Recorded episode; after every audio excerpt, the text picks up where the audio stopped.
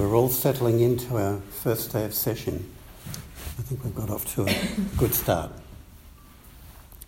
To give this first talk a title, it's called A Peck on the Cheek. And it's a broadened version of a little talk I gave recently um, on a Tuesday night in Sydney. But it's based on an experience I actually had recently. And near where I live, there's um, a bushland corridor of forest um, and a creek going through it and a, and a walking track that takes you down to um, Sydney Harbour. And I walk on it nearly every day with my dog when I take my dog for a walk. And one day I was walking in this particular spot and uh, I, I paused just for a little while and then there was this sudden whoosh sound uh, went past my ear. It was my deaf ear, but I still heard it somehow. Went like that, and a brush of wings. And then I forgot about it. And then a week later, I was going past the same spot, and I stopped in the same spot again for a bit longer for my dog to catch up. And this time there was a whoosh, and then a sudden painful jab on the cheek, like that, boom. And I put my hand up, and there was blood there. And what had happened was um, uh, a little butcher bird had swooped past it being springtime, you know, probably protecting their, their eggs, and swooped past and pecked me, and then it landed in a branch nearby and started squawking at me, you know, it was kind of bird language for bugger off, would you? You're in my territory. And um, so that was the experience. And, um, and in, I wasn't upset by the experience at all. Um, and I wasn't distressed or traumatized or anything like that. when I reflected on it, um, I actually felt privileged that it happened to me. And uh, I was almost grateful that it had happened to me, that you kind of, you, you, you're connecting with nature, you're alive. Do you know, there's nature there in tooth and claw and beak, you know, and you're walking through it and you're actually being, become, it's an intimate moment with life for that to occur. And so I was very grateful for it. And um, I went home to Diana, my wife, and I said, Guess what happened? I was walking through the forest and I got pecked on the cheek by a passerby. She gave me a suspicious look. and then I turned the other cheek and showed her the blood coming down, do you know, and um, told her what had happened. And, and being a nurse, she gave me a bit of first aid, and marital harmony was restored very quickly. That's what occurred. That's what the peck on the cheek was. Um, I, am not going to say that uh, the monk was walking through the forest and was pecked on the cheek by a butcher bird and became completely enlightened that moment from there on in. It wasn't like that at all. But um, those kind of experiences are you open to. You know, the, you, you open to the unexpected if you if you do Zen practice. That's what it does. It kind of just makes the potential there for whatever happens, painful, pleasant, or otherwise, um, that you, you start to grow into that lojong saying, the Tibetan saying, be grateful for everything that happens. Mm-hmm. As you practice more, that actually becomes more and more the reality of your life become grateful for everything that happens. And it might be pleasant, um, might be unpleasant, might be painful, might be just everyday life, neutral. But that's what grows, that sense of being grateful for everything that happens. And um, it's those kind of um, unexpected experiences which are the folklore of Buddhism and of Zen you know, the, the Buddha just sitting under the tree, not expecting anything, just doing his practice, looks up one morning, sees the morning star, and he's awakened by that. Sort of the, the ego drivenness is kind of broken up, dissolved in that moment.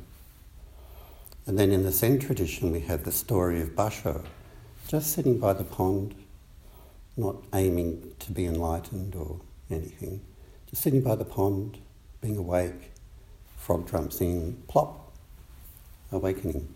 Mm-hmm. sense of deep connectedness and intimacy with life comes with that moment. Was another story of um, the uh, Chinese teacher Kyogen um, becomes kind of disillusioned with his practice, leaves the monastery, goes away, and is in his own little little hut for a few years. But he hasn't actually given up.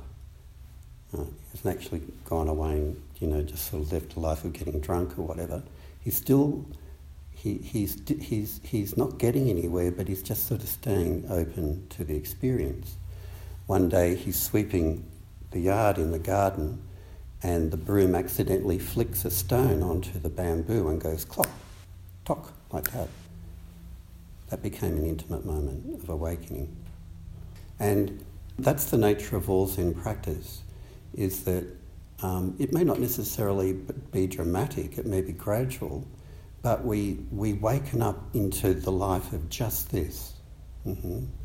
And we wake up out of that over conceptualized, habitualized way, mechanical way that we kind of operate in life so much. So that is the nature of our practice. And a sesshin, the word sesshin actually means to touch the heart mind. And you could expand that to, to in a way to say, to touch everything. Mm-hmm. Touch everything, to touch life just as it is and to be intimate with life just as it is, in all its pain and pleasure and neutrality, everything. We often say that, that Zen practice or mindfulness practice is about becoming present, but there's another word which needs adding on to it to really give it a, a, a, a richer or fuller kind of understanding. And that Zen practice is about becoming present to everything everything. Nothing's left out. And you add that everything word onto it, and, and it makes it a richer kind of understanding of what the um, practice of being present is. Now, that being the nature of Zen practice, it's important then to look at what are the barriers to being open. Um, what are the barriers to to being awake. And um, as Buddhist texts constantly remind us, and as I constantly remind you and remind myself, is at the centre of all of this that keeps all of our um, dissatisfaction going. Uh, it's the kind, the engine room of greed, hatred, and ignorance, which I use other words too, more contemporary words to explain as or describe as grasping aversion and apathy. That's kind of like the engine room of our suffering. It goes round and round and round and round. And that's what the ego is. There, there isn't a thing called an ego, right? It's just a word. But what it describes is this, this synergy of greed, ignorance, and, and, uh, and hatred, you know, grasping aversion, apathy, going round and round and round, spinning. Mm-hmm. And keeping us, instead of connected to just this and open to what's right here now, it keeps us spinning into the past, into the future, anywhere but here. Mm-hmm. Anywhere but intimacy right here. Mm-hmm. And as you may well know, that grasping and aversion and apathy is at the hub, the centre of the Tibetan wheel of life and death. And then there is the, um, the six worlds that we go through. Let me take you back to those wonderful words in um, Hakuin Zenji's Song of Zazen. How sad the people ignore the near and search for truth afar, like someone in the midst of water crying out in thirst, like a child of a wealthy home wandering among the poor. Lost on dark paths of ignorance, we wander through the six worlds, from dark path to dark path. When shall we be freed from birth and death? So, at the centre is grasping, aversion, apathy, and it spins us through the six worlds, which are really the, the barriers to being with life just it is, as it is. And let me rem- remind you briefly what they are. Um, there's the heaven realm, which is kind of like the realm of idle entitlement. You know, everything will be nice all the time. Um, there is the realm of the fighting demons, which are that realm where we're creating opposition all the time and fighting to win and not to lose and driven by resentment, etc., and plotting and scheming and gaming. That kind of political realm. Um, there's the, the realm of the poor old hungry ghosts that we all go through. So that sense of never being satisfied, you know, and that, that happiness is going to be somewhere else, and chasing dreams and fantasies and constantly being disappointed and then looking for it elsewhere, anywhere but here, but searching constantly. Mm-hmm. Um, there's the animal realm, um, which in this sense means the realm of being kind of um, slothful, timid, um, wanting, being habitual you know, um, uh, just wanting things to stay the same in a kind of apathetic kind of way. I don't think all animals really like that, but that's what it means in this context anyway. Then there's the hell realm. Now, that needs a bit of clarity because there are very um, painful things that can happen to human beings in our life, particularly inflicted by other human beings, um, trauma and so on like that. So sometimes in actual environments are hell realms. But that's not what this is actually referring to. This is kind of referring to the hell realm that we create in our own mind. So all of the catastrophizing and fantasizing about things that are not actually happening, where we're driven by fear and terror and so on.